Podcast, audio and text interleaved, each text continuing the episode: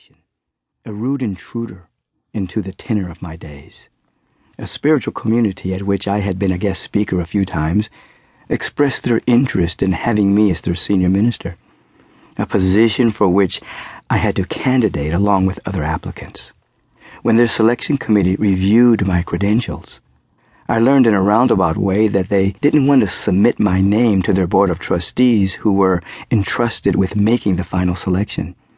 It seemed that my being an African American would be problematic in the conservative Orange County. Now, I enjoyed a good relationship with this congregation, so this callousness and bigotry came as a hurtful shock. The short version is that I spent a great deal of time working on forgiving those involved, removed my name from the list of candidates, and sincerely blessed everyone and lovingly moved on. Having done so, however, did nothing to silence the voice that continued to echo in my meditations. During times of affirmative prayer, self contemplation, even in the shower, any time there was a moment of silence, there it would be, announcing that the ministry was my life purpose. During that time of great resistance, I was often reminded of a verse from the poem, The Hound of Heaven by Francis Thompson. I fled him down the nights and down the days. I fled him down the arches of the years. I fled him down the labyrinthine ways of my own mind, and in the midst of tears, I hid from him, and under running laughter. From those strong feet that followed, followed after, but with unhurrying, chaste, and unperturbed pace, deliberate speed, majestic instancy, they beat and a voice beat, more instant than the feet. All things betray thee who betrayeth me. Eventually I surrendered, and when I did, I became the yes to what was seeking to emerge in, through, and as my life. Upon bellowing out this yes in front of my meditation altar, what today known as the life visioning process was birthed. It all began with this simple question what is my life purpose? What is seeking to emerge in, through, and as my life? My inner tone was adamant. I was determined not to leave my meditation seat without receiving an answer.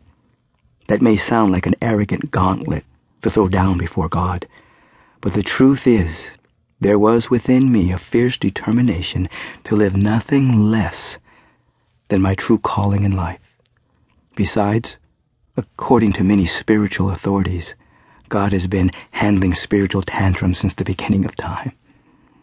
When I intuitively caught that I was to found my own spiritual community, it was no longer possible to retreat into any false humility about not being worthy, adequately spiritually prepared, or other excuses. So I began right where I was confident and grateful for the clarity of what was revealed in every step in the process that graced me into that place of awareness. In that spontaneous first visioning, I caught that I was to call together a team of like minded individuals who would become visioneers, and that together we would midwife what was required to support the vision's next expression. That sounded pretty wild, yet workable. So I brought together in my living room a team comprised of colleagues, clients, and friends for our first group visioning. I led them into the first step, which is to meditate so that the mind and heart may merge into a feeling tone of unconditional love.